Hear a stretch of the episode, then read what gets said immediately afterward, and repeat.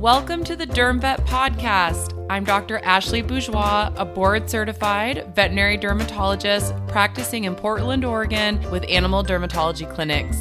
I'm also a mom of two, just trying to find the balance like everyone else. Let's learn to ditch the itch, cytology, everything, and make derm more fun than frustrating.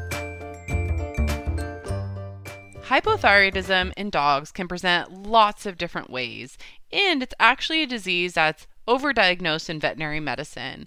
I was really excited to have Dr. Lauren Adelman on the podcast today. She is a boarded internist practicing in Vancouver, Canada at Canada West Vet Specialists. And you may know her from Instagram at the underscore tiny vet. We discuss diagnosis, clinical signs, and treatment options for canine hypothyroidism, giving an internal medicine and a dermatologist perspective of this disease.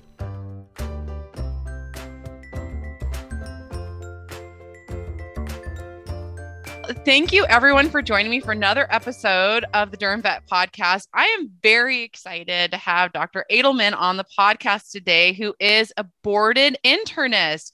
And I have to throw this out there because I'm just amazed by your generosity and time commitment. Literally, is getting married within a couple weeks, which you just told me.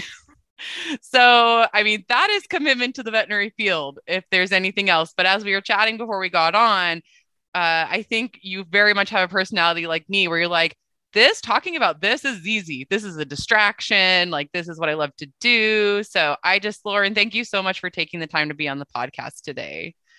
Super excited to be here. I'm stuck in my house anyways. So, happy to chat. That's just the truth. Isn't that the truth about people who are passionate about veterinary medicine where we're like, well, we're here. Like, let's just talk about what we love to talk about. Like, yeah. I don't know. It's really nice to learn from each other and just get different tips. And it's it. I feel like it's a different um passion or different. I don't know. It fuels me. Like I love talking to clients, but doing this stuff's almost different because you get to really chat about management of these cases. Yeah, agreed. So we're going to start off so talking about hypothyroidism, and then next week we're going to jump into Cushing, so hyperadrenocorticism. Um, so I get to pick an internist brain about these two, so I'm very excited about that. So we're going to focus on hypothyroidism. And I think this will be really interesting because when I've talked to a lot of my friends who are internists before, um, you know, we've kind of chatted about some of the differences we see in these cases because I deal with these diseases a lot, but the presentation I get is often very different than what you would get in the clinic. So let's just start out basic. What are the clinical signs of hypothyroidism that you see as an internist? So, I mean, I definitely think we see some of the derm signs. Obviously, I'm not the one working those up. I'll send them to a dermatologist.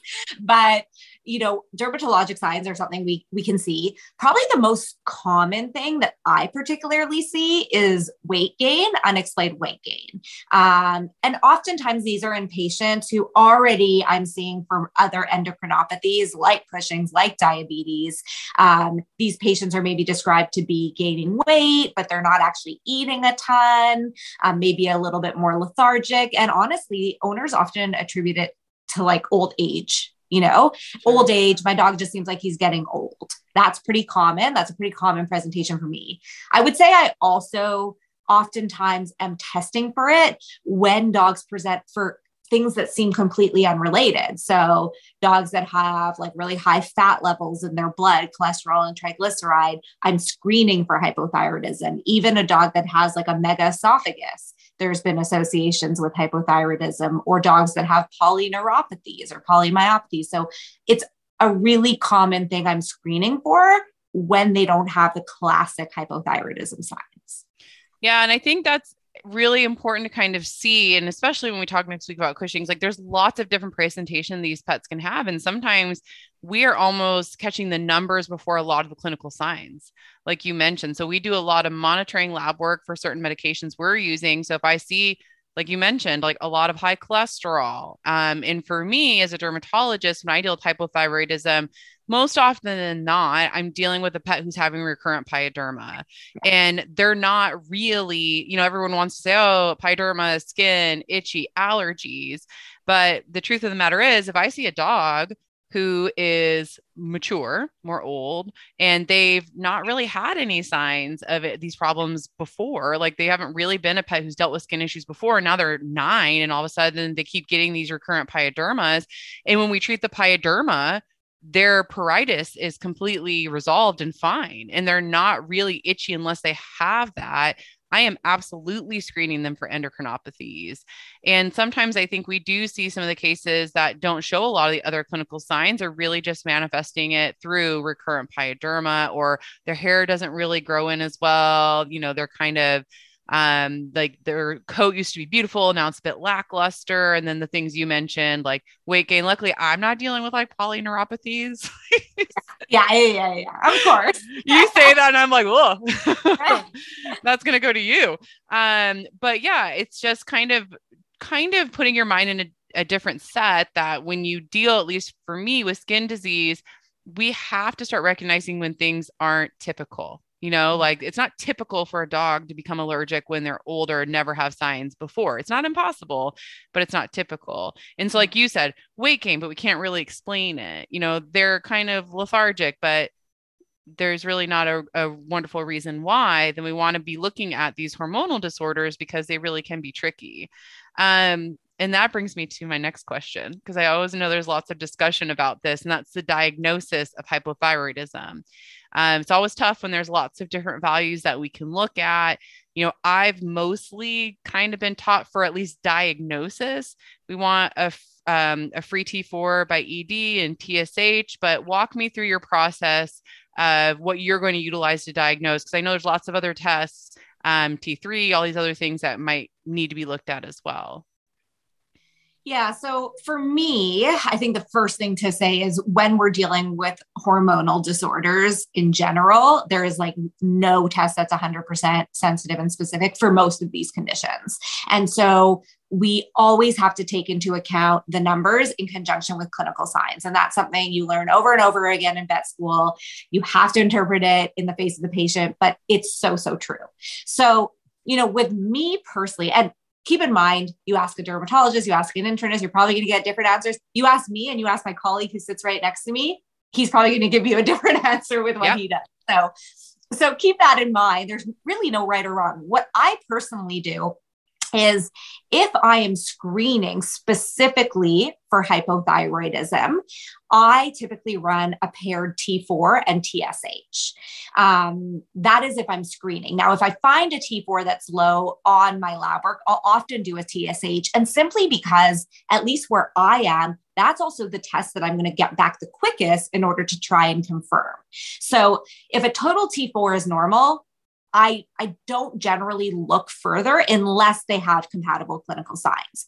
If a total T4 is low in a dog with compatible clinical signs, I will then run a TSH. And if the TSH is high, you pretty much have your answer. In saying that, I always tell owners about 30% of dogs will have normal TSHs. And in those cases, if my index of suspicion is still high, I will usually send, you know, to MSU or to wherever the extended thyroid panel where we're going to look at things like, you know, free T4, thyroglobulin antibodies, um, things like that. T3, I don't really find that useful. It's intracellular and so not really the best form to look at. But that's my approach. But that's also taking into account what I have available to come back quickly. I would probably run free T4s by equilibrium dialysis as part of that T4 TSH, but they take like over a week to come back. And so I'll have my TSH back anyways. And so I can always add that on if I need to, but it might be an unnecessary expense if TSH comes back high. Yeah, that's totally fair. I think that ours, we have a panel that runs TSH free T4 by ED. And I think there are certain times of the week they tend to run those more, but we usually get ours back within like three days, I want to yeah. say. Um, but yeah, I mean, I think it's like, I think what you said is just really important. And if I'm mistake, if I'm not mistaken, I think TSH in human medicine, that's like predominantly what they use as like yeah. a way to see how you're responding to medications, really diagnose it. So for maybe people who aren't as familiar with TSH can because that is important for us for a diagnosis. Like you said, my previous dog mm-hmm. was hypothyroid and we dealt with that. She kind of had wacky uh, values where her TSH would be really high, but then like her free T4 would be like low, you know, like normal, but low normal. But supplementing her really made a difference. So, can you walk through what TSH is and why it is so important? Yeah, so TSH is thyroid stimulating hormone. It's the hormone responsible for stimulating thyroid production by the gland. It comes from higher up in the brain and the pituitary. Um, and so TSH basically what we're looking for is in a dog that is truly hypothyroid that has not been producing enough thyroid from their glands you are going to basically have a feedback system saying hey brain, we need to make more of this. And so the brain should basically, the pituitary gland in the brain should start producing more of that TSH to try and stimulate those thyroid glands. The bad part is they're really not stimulating anything because the thyroid have lost their ability to produce it. But by measuring TSH, if it's high, that is highly supportive of hypothyroidism. Now, like I said, about a third of patients will have a normal TSH. And TSH is actually, you bring up a good point. It is widely used in human medicine. And honestly, I think it's probably going to become one of the main um, things that we measure, not just for hypothyroidism, but actually for the use for hyperthyroidism in cats as well, is being shown to be very uh, important for that and also for detecting hypothyroidism. So I know we're talking about dogs, but um, it's actually uh, the up and coming hot topic in the cat world too. Oh, that's really interesting. Yeah, I don't have to deal with too much with cats with hypothyroidism. Yeah. Like um, compared to dogs for sure. Um, so I'm not gonna lie, like my knowledge of that, besides like some claw abnormalities, is like a little poor. Um, but yeah, I think it's really interesting, and it makes sense, right? So when you talk about like euthyroid, you your your thyroid's low, and thyroid can be really finicky and change a lot. You know, just by I'm stressed, I have another disease, and that's why that TSH can be important, right? Because it's like truly your your brain's like, oh no, like because most hypothyroidism is due to like autoimmune destruction of their thyroid gland. So your brain's literally, like you said, trying, trying, trying, trying, and your the thyroid gland's like, no thanks, like I don't really produce that anymore, and that can be problematic. Yeah. So Where, yeah. Uh, the euthyroid sick is yeah. going to be so if your thyroid hormone's low because you're sick and it's supposed to be low, that's the brain telling your thyroid don't produce any more thyroid. We're trying to conserve energy right now. And so TSH should be normal or low in those situations. Yeah, I love that explanation. Like that, I think that's really helpful. And that's why I've always kind of been taught to not just rely on uh, total thyroid, like TT4, total T4 um, solely. Like you said, you pair it with things like TSH, but that's kind of why I've been taught don't just solely rely on that because you can really um, overdiagnose it if you just see that and start supplementing that. Um, yeah, that's probably the most overdiagnosed condition I see is it comes out low on a, on a panel and they start thyroid supplementation. So that's probably the most overtreated condition that I see. Yeah. Sure. So then treatment options. So talking about the treatment options, dosing, you know, you'll hear things like certain generics, like if you script it out to human medicine, uh, human pharmacy, being careful of that. And I've actually heard quite a few different things as far as where to start um, on the dosing range, mgs per kg. So, where do you tend to start with these cases? Um, you know, I I tend to like depending on the patient, I tend to start at the lower dosage range. So I have my little chart that tells me like kilogram dose, how mm-hmm. much to use, whether you're starting at 0. 0.1, 0.2. Obviously, it varies per pet. I think the thing that you have to realize too is if you are scripting out to a human pharmacy, comparatively, we use much higher thyroid supplementation dosing. So there's so many times where I run into the problem where a client's at the pharmacy and the pharmacist is like, this is not right, you yeah. know? So that's one thing to keep in mind. And the question of generic versus brand name, I mean, I think gold standard, the only one that's been shown to be like, you know, 100% reliable is Soloxine, to my knowledge, mm-hmm. in saying that I've used a ton of other um, both generic and veterinary brand name products. I think the key when it comes to those products is to realize that it can be variable. And so if you have something that's not working and the thyroid's not coming up, maybe try switching to a different product maybe try switching to a veterinary product or a you know or a Soloxine because you want to use the gold standard when things aren't going according to plan yeah, and I think as far as like the dosing, exactly what you said is kind of what I, I I've understood is that we really want to be starting more in that lower range for a lot of these cases. um, and then kind of working our way up because we can often see i've had some where i've rechecked them and all of a sudden they're like way high and owners are mm-hmm. reporting of you know oh they're jittery or they've lost a lot of weight or like we're getting that hyperthyroid cat basically in the dog that we're trying to correct and so i've actually from my understanding is that we a lot of people are starting to start lower it's kind of like when we talk about Cushing's next week. A lot of people are starting to start lower instead of some of these higher doses that people used to use. Um, one thing I've always found interesting, kind of uh, wrapping up this little um, quick version of hypothyroidism, how often to check and the timing of that because some of the studies have been a little bit different. I've heard you know four to six hours post pill two to four hours post pill. I usually say four just to i'm like it's in both so i just do yeah. four yeah. Um, and just give them a clear cut time to do.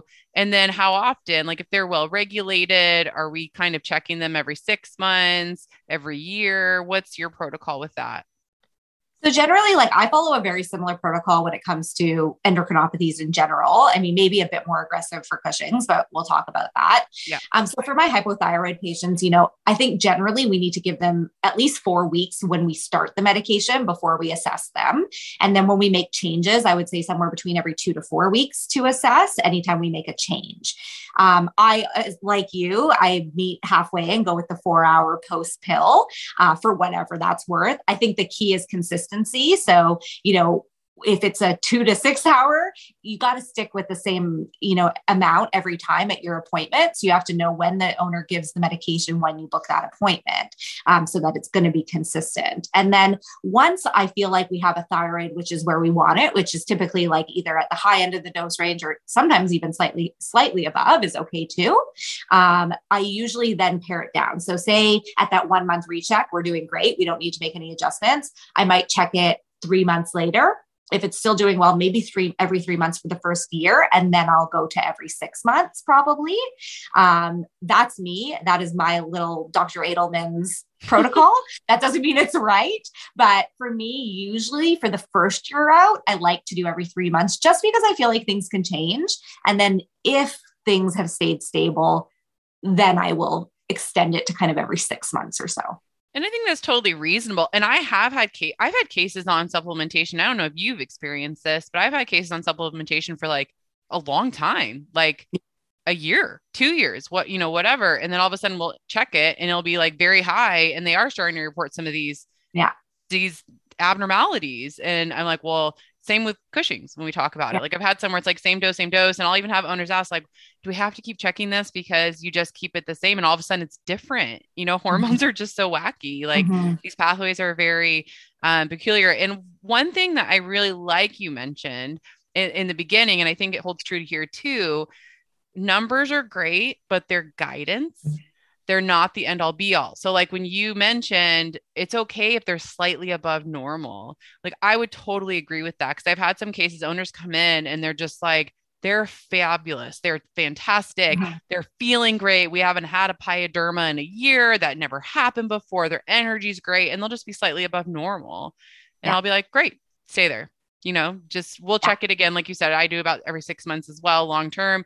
And so we'll say, we'll check it again. We'll kind of keep an eye on it. But most of them really do quite well, even being slightly above normal. And in fact, if they're in the normal range, but in the lower end of normal, I'll really start asking owners, like, well, are you noticing any, you know, their hair is not as good or they're a little bit punky or they've gained some weight? Because even though we're in the normal range, like we do tend to like them on the upper end. And so we may need to adjust our therapy, especially if you're noticing that they're not thriving as much as they were previously. Yeah. Yeah. And I think that's, I think that's, those are all really important points. And I also think like, you know, people have to realize part of the monitoring is not just monitoring the thyroid and seeing how they're doing, it's also monitoring for complications of the disease. If we don't check blood work, it's going to be hard to find the hypertriglyceridemia or the elevated cholesterol that can potentially lead to ocular changes, heart changes, liver disease. All of these you know potentially complications of hypothyroidism so it's also about looking for those complications and detecting them early enough that we can intervene before you know they have an eye that needs to be you know addressed in a more severe manner so yeah one quick question I actually just thought of that should have been more in the dosing is I am a twice daily doser, but I have heard that there's been some debate that maybe some of them can be once daily. What is your take on that? I I have mainly learned that I would say uh, from my colleagues, dermatologists as well. I'm a twice daily doser, uh, but I have seen them put on once day, uh, once daily, and done it okay. But I think if you look at the actual, um, you know, pharmacokinetics of, of yep. thyroid supplementation, that realistically they probably need it twice daily. So that's what I do. Okay, perfect, great excellent. There's not some crazy new study in internal medicine that I don't know about. That makes me very happy. At least, Perfect. Uh, well, Lauren, thank you so much. This has been really helpful just to kind of look at that brief overview of these cases.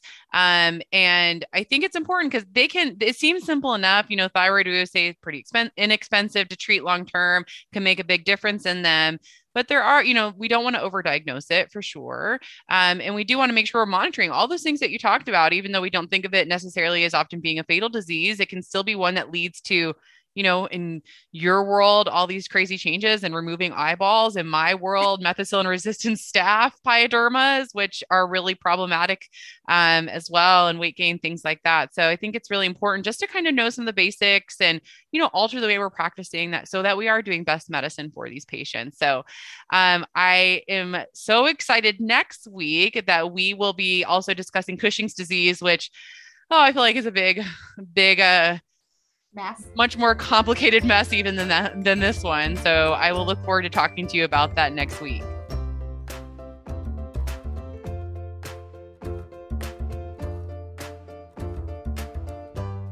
Well, thank you so much to Lauren for being on the podcast. It was so much fun seeing her passion and kind of managing hypothyroidism.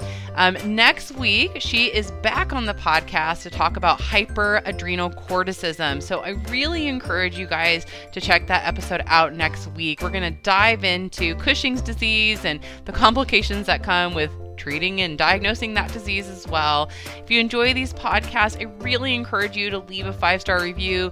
It helps more than you can even imagine get the podcast out to other audiences so we can keep teaching how to manage and diagnose these cases.